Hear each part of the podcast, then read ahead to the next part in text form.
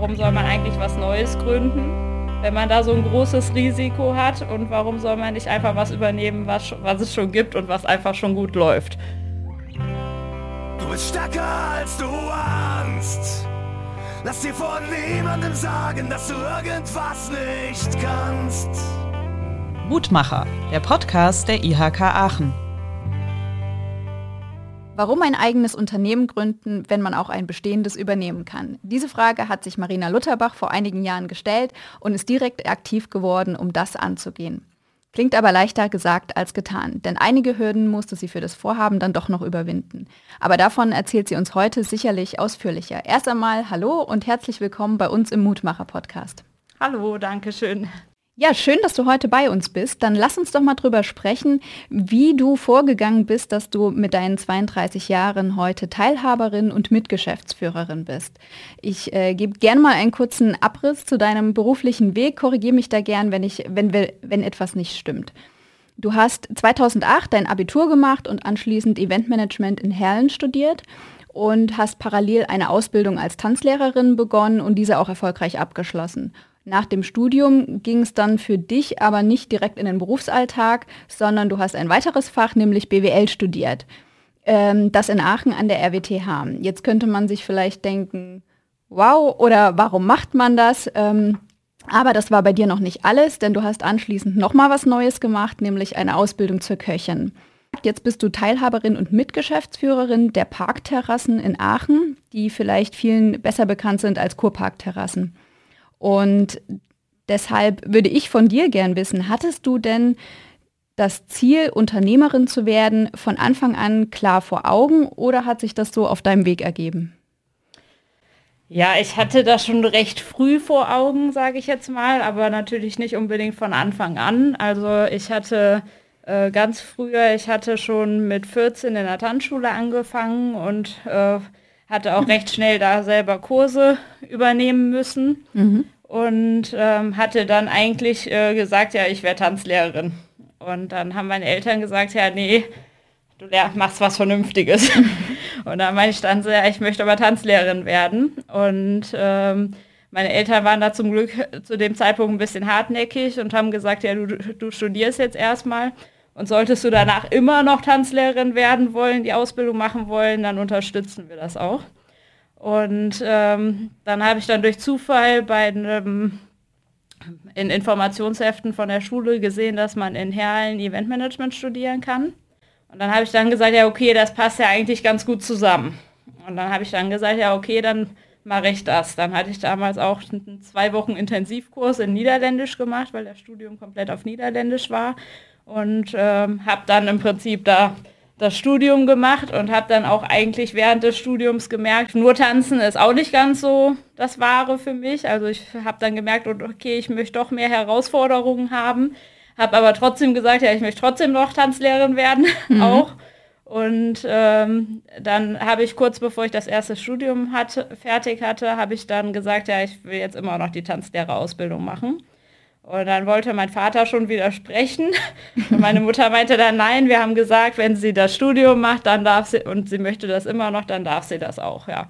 Und dann unterstützen wir das. Und dann habe ich daraufhin parallel zur, zum Eventmanagement-Studium, habe ich dann die Tanzlehrerausbildung ähm, angefangen und äh, hatte mich damals schon mal, das war 2012, wollte ich mich damals schon mal selbstständig machen mit einer Kombination aus Tanzschule und Event-Location. Mhm. Hatte auch da schon eine Location, hatte schon einen Businessplan, den ich im Rahmen vom Studium geschrieben habe und so weiter, hatte auch Banktermine, hatte auch ähm, eine Bank, Hausbank, die dann gesagt hatte, ja, wir unterstützen das. Und dann hat aber ganz zum Schluss letztendlich die Bürgschaftsbank gesagt, nee, machen wir nicht mit, ist uns zu riskant, gerade okay. weil die Eventbranche sehr schwierig ist. Also ich sage mal, die hatten damals, glaube ich, gesagt, 98 Prozent der Unternehmen gehen innerhalb von einem Jahr wieder pleite in dem Bereich und haben gesagt, ja, ich bin mal gerade 22, habe das Studium und die Ausbildung noch nicht ganz fertig und ähm, das ist denen, wie gesagt, zu riskant. Und dann habe ich überlegt, ja, okay, was jetzt? Und dann habe ich dann, war dann die Sache, dass ich das ähm, Eventmanagement-Studium fertig hatte, die Tanzlehrerausbildung aber noch nicht. und habe dann gedacht, okay, im Eventbereich einen Job zu finden auf quasi Teilzeit ist recht schwierig, weil wenn eine Veranstaltung ist, kann man nicht sagen, ja, ich bin jetzt nicht da, ich muss jetzt zur Ausbildung. Und habe dann überlegt, ja, okay, da, was könnte ich denn stattdessen noch machen, weil mir dann zu dem Zeitpunkt der, ähm, die Ausbildung alleine zu wenig vorkam und habe dann eben noch das BWL-Studium hinten dran gehangen. Ja, und dann war irgendwann die Situation, da ich dann, ähm, dass mir das mit der Selbstständigkeit eben nicht aus dem Kopf gegangen ist. Und äh, ja, das wurde auch ein bisschen von meinen Eltern gefördert, weil mein Vater auch ähm, bei so Gründungswettbewerben auch als Coach teilweise gear also mhm. gearbeitet hat oder geholfen hat und äh, die mich da eben komplett drin unterstützt haben an dem Vor also Vorhaben und ähm, dann war ich dann hingegangen und habe dann irgendwann eben gedacht, ja okay, warum soll man eigentlich was Neues gründen?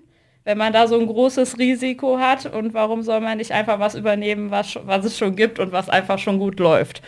Und dann kamen meine Eltern und ich in, im Gespräch eben auf die Kurparkterrassen. Mhm. Und meine Eltern waren damals schon mal ab und zu da essen gegangen, kannten also auch den Inhaber. Und äh, lustigerweise hatten wir mit ihm auch zu dem Zeitpunkt, wo ich mich das erste Mal selbstständig machen wollte, hatten, waren wir da schon mal hingegangen und hatten uns mit ihm unterhalten und wollten Tipps von ihm haben. Und da hatte er mir damals eigentlich auch davon abgeraten, da diese neue Location zu gründen. Und dadurch hatten wir aber auch erfahren, dass er hat einen Sohn, der aber ähm, Informatik studiert und äh, oder studiert hat und eigentlich mit dem Laden nicht, also nichts zu tun haben wollte. Also er kam schon mal nicht als Nachfolger in Frage. Genau. Ja. Und dann habe ich dann irgendwann ging mir das dann nicht so ganz aus dem, aus dem Kopf. Und dann habe ich dann gedacht, ja komm, gehst du einfach mal hin und fragst einfach mal. Also passieren kann ja im, im Zweifelsfall eigentlich nichts. Und das war eben noch während meines BWL-Studiums. Und dann war ich im Prinzip zu ihm gegangen und habe äh, mit meinen Eltern und dann haben wir ihn ähm, eben einfach mal angesprochen und haben gesagt, ja okay, ich könnte mir das vorstellen, das zu übernehmen hatte er damals einfach erstmal nett gelächelt. hatte wahrscheinlich, also hatte auch schon gesagt, dass er da schon einige Angebote oder Anfragen bekommen hat. Und ja, und dann habe ich dann gesagt, ja, okay, ich brauche ja für mein BWL-Studium, brauche ich noch ein Praktikum, ob ich das nicht bei ihm machen könnte, das Praktikum. Und dann hatte er damals gesagt, ja, eigentlich nehme ich keine Praktikanten, da habe ich keine Zeit für. Und ich vermute mal, weil, weil er meine Eltern ein bisschen kannte, hat er dann gesagt, ja, aber wenn ich nichts anderes finde, dann sollte ich noch mal kommen, dann könnten, würden wir mal gucken. Und dann habe ich direkt zu ihm gesagt, ja, ich möchte ja eigentlich gar nichts anderes finden. Und habe auch gesagt, dass das ja eine Möglichkeit wäre, mich ein bisschen kennenzulernen. Mhm. Ja, und dann habe hab ich da ein halbes Jahr später, habe ich dann im Rahmen vom BWL-Studium mein Praktikum da gemacht. Und und dann habe ich dann nach dem Praktikum vier Monate später, habe ich ihn dann nochmal angesprochen, ob er sich das denn vorstellen kann. Und dann hat er tatsächlich gesagt, ja, kann er sich vorstellen. Und ja, und dann ging es, äh, habe ich da eben erstmal neben dem Studium noch als studentische Hilfskraft weitergearbeitet. Und nach dem Studium bin ich eben dann, habe ich da komplett angefangen und in der Zwischenzeit fingen dann eben die Verhandlungen an, wie man das Ganze am besten ähm, ja, verwirklichen kann. Ja, okay. Das ist auf jeden Fall mal nicht so ein ganz konventioneller Weg, würde ich sagen, wie man da vorgehen kann. Aber es ist ja schön, dass du dann nicht ähm, davor zurückgeschreckt bist oder dass du es einfach mal gewagt hast, ihn anzusprechen und es auszuprobieren, weil du hattest ja nicht zu verlieren. Mehr als Nein sagen konnte er ja nicht. Ja, und, und, ich muss sagen, wir waren eigentlich der festen Überzeugung, als wir da hingegangen sind, dass uns das direkt aus, also dass das Thema damit direkt beendet wäre, weil wir gesagt haben, der hat bestimmt schon jemanden. Mhm. Aber offensichtlich äh, war es dann doch anders. Es also. hat sich gelohnt und du bist anscheinend auch dran geblieben. Ähm, Jetzt wissen wir ja heute, ähm, es ist später dazu gekommen, dass du da einsteigen konntest. Ähm, aber es war ja schon so, dass äh, der langjährige Inhaber der Parkterrassen, Ralf, Ralf Bremen ist das, ähm, anscheinend erst einmal noch zurückhaltend war, vielleicht auch ein bisschen skeptisch äh, dir gegenüber war, das kannst du mal berichten. Und vielleicht auch nicht von Anfang an direkt gejubelt hat. Ähm, wie ging es dann dann bei euch weiter? Ja, also ich sag mal, wie gesagt, ich hatte dann mit dem Prakt also hatte mit dem Praktikum angefangen. Also erstmal mussten wir überhaupt klären, auch mit der IHK, ob überhaupt äh, ich das Praktikum bei ihm machen kann. weil er zwar, in, also und auch mit meiner Uni, weil ähm, er ja im Prinzip äh, eine Event-Location hat, aber in dem Bereich nicht ausbildet. Das war damals ein bisschen schwierig, weil ähm, ich eigentlich das Praktikum hätte machen sollen an einer Stelle, wo eben auch in dem Bereich ausgebildet wird.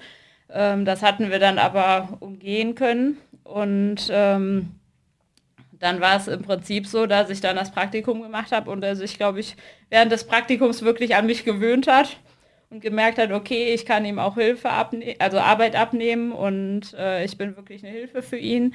Und ähm, ja, und danach haben wir wirklich tatsächlich intensiver darüber gesprochen.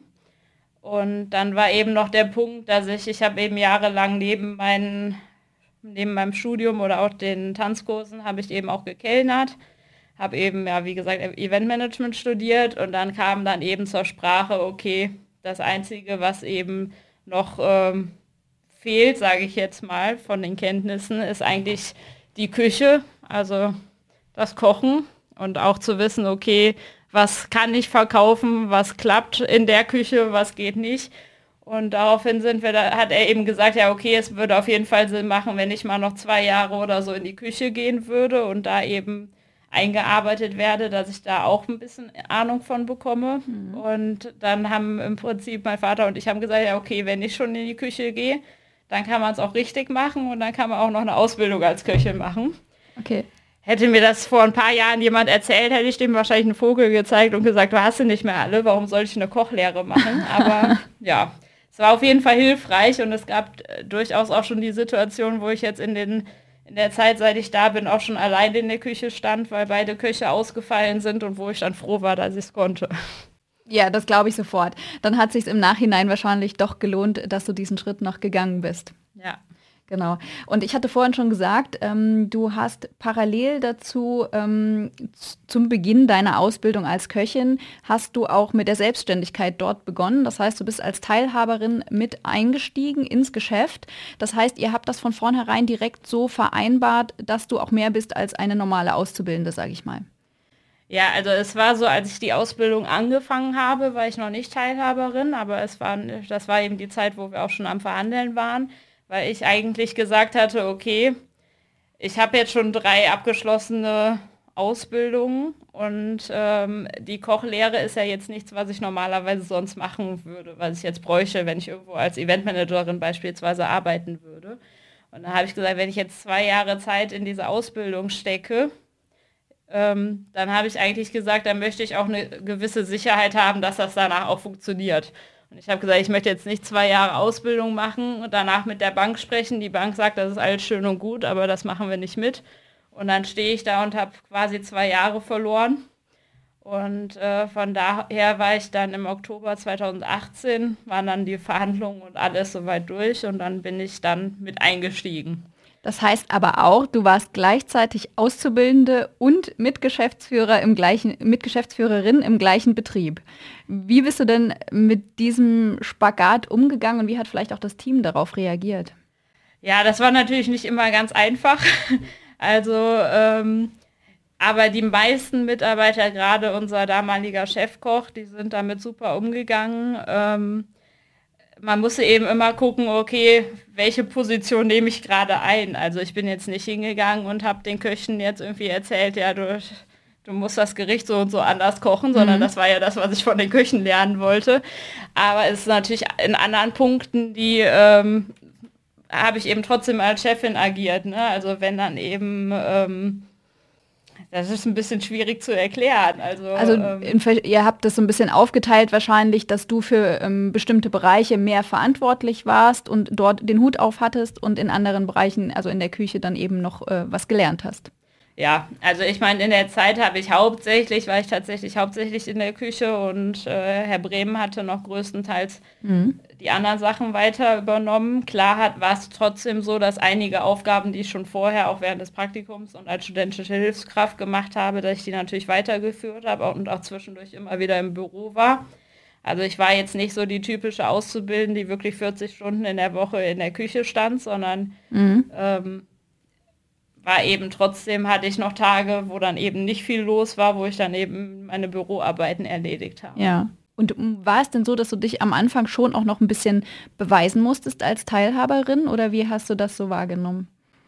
Ja, ich sag mal so, die, die Mitarbeiter sind da ganz unterschiedlich mit umgegangen. Mhm. Ähm, zumal das auch erst, wo es eigentlich äh, alles so richtig klar war, wo alle Verhandlungen und so weiter fertig waren, ähm, richtig kommuniziert wurde, dass ich wirklich mit einsteige. Also es war so, dass die am Anfang zwar schon alle ihre Vermutungen hatten, aber das eben noch nicht so hundertprozentig wussten. Und jetzt zum Beispiel der Chefkoch, der äh, hatte sich das von Anfang an gedacht oder ich glaube, mit ihm wurde auch vorher schon geredet, aber ähm, der, da war das im Prinzip kein Problem. Das war eher so ein auf einer Ebene, hm. sage ich jetzt mal, äh, arbeiten und lernen. Aber es gab natürlich auch Mitarbeiter, die davon jetzt nicht ganz so begeistert waren, dass äh, also zum Beispiel ein Koch, den wir damals hatten, der ähm, fand das natürlich nicht toll, dass ich als in Anführungsstrichen Auszubildende ihm jetzt vor die Nase gesetzt werde. Mhm. Und das war natürlich dann teilweise schon ein bisschen schwierig. Aber die meisten der Mitarbeiter hatten eigentlich äh, kam gut damit klar. Ja, das hört sich doch gut an. Und ähm, wie ist denn so deine Perspektive jetzt im Unternehmen? Was habt ihr vereinbart? Wie geht es weiter? Ich nehme an, ähm, es gibt auch schon einen konkreten Plan, was dann den Ruhestand von Herrn Bremen angeht. Ja, also es ist im Prinzip so, das wurde quasi schon damals im ersten Schritt äh, soweit festgelegt. Also es ist so, dass ähm, geplant ist, dass ich jetzt nächstes Jahr im Januar die restlichen Anteile übernehme. Allerdings hat äh, Herr Bremen trotzdem gesagt, gerade jetzt durch Corona hat er das nochmal verschärft gemerkt, dass äh, komplett bei, zu Hause sitzen auch nichts für ihn ist. Und er wird mich dann trotzdem weiter als Angestellter noch eine Weile unterstützen. Okay, ja, das ist ja vielleicht dann auch gar nicht so verkehrt, wenn man dann noch jemanden im Rücken hat, der einen zur Not unterstützen kann oder da ist, äh, wenn man doch noch Fragen hat. Wie ist es denn bei dir? Hast du Respekt vor dem Schritt, wenn es dann ernst wird und äh, du dann die alleinige Geschäftsführerin bist? Ja, Respekt ist, sollte man immer haben. ja. Also klar ist das nochmal ein neuer Schritt. Ich meine, durch Corona ist es natürlich jetzt auch nochmal eine andere Hausnummer. Mhm. Ähm, eigentlich hatte ich mir die letzten Jahre ein bisschen anders vorgestellt, aber es ist nun mal jetzt so gelaufen. Aber trotzdem freue ich mich auch drauf. Ja, das ist doch schön. Und ähm, dann vielleicht, da wir jetzt so gemeinsam so ein bisschen auf deinen Weg geblickt haben, ähm, würdest du denn, wenn du dir das, äh, wenn du jetzt so drüber nachdenkst, rückblickend irgendetwas von deinem beruflichen Weg heute anders machen? Also ich glaube eher nicht. Also bist du dann doch zufrieden mit allem, wie es so verlaufen ist? Ja, also ich meine, klar, damals, wo ich mich das erste Mal selbstständig machen wollte, hatte ich mich natürlich geärgert, als das nicht geklappt hat. Aber im Nachhinein muss man ja jetzt sagen, okay, war wahrscheinlich gut so. Klar hätte ich mir das am Anfang nicht so gedacht, dass das so laufen wird, aber eigentlich hat sich das alles so aneinandergereiht und hatte alles so seinen Sinn und ähm, ja, ist, glaube ich, ganz gut gewesen. Ja, das freut mich zu hören und ich finde es auch wahnsinnig spannend, wie dein Weg so verlaufen ist und ähm, man sieht daran ja auch gut, was für Chancen und Optionen sich auf dem Weg noch ergeben können, mit denen man vielleicht anfangs niemals gerechnet hätte, so wie du das ja jetzt auch zusammenge fast hast. Ich finde es auch klasse, wie du und deine Eltern damals mal bei den Kurpark-Terrassen nachgefragt habt, ob dein jetziger Geschäftspartner eigentlich einen Nachfolger fürs eigene Unternehmen hat und wie viel mehr sich aus dieser Frage heraus dann ja letztendlich für dich ergeben hat und du bald zur alleinigen Geschäftsführerin wirst. Ähm, ich drücke dir auf jeden Fall die Daumen, dass die Betriebsübergabe erfolgreich verläuft und dass, ähm, wenn die Corona-Bestimmungen dann hoffentlich mal weniger werden, dass du dann mit deinen Ideen und Plänen fürs Unternehmen durchstarten kannst als neue Inhaberin. Dir vielen Dank für den Einblick und schön, dass du bei uns warst. Ich danke auch. Du bist stärker als du ahnst. Lass dir von niemandem sagen, dass du irgendwas nicht kannst.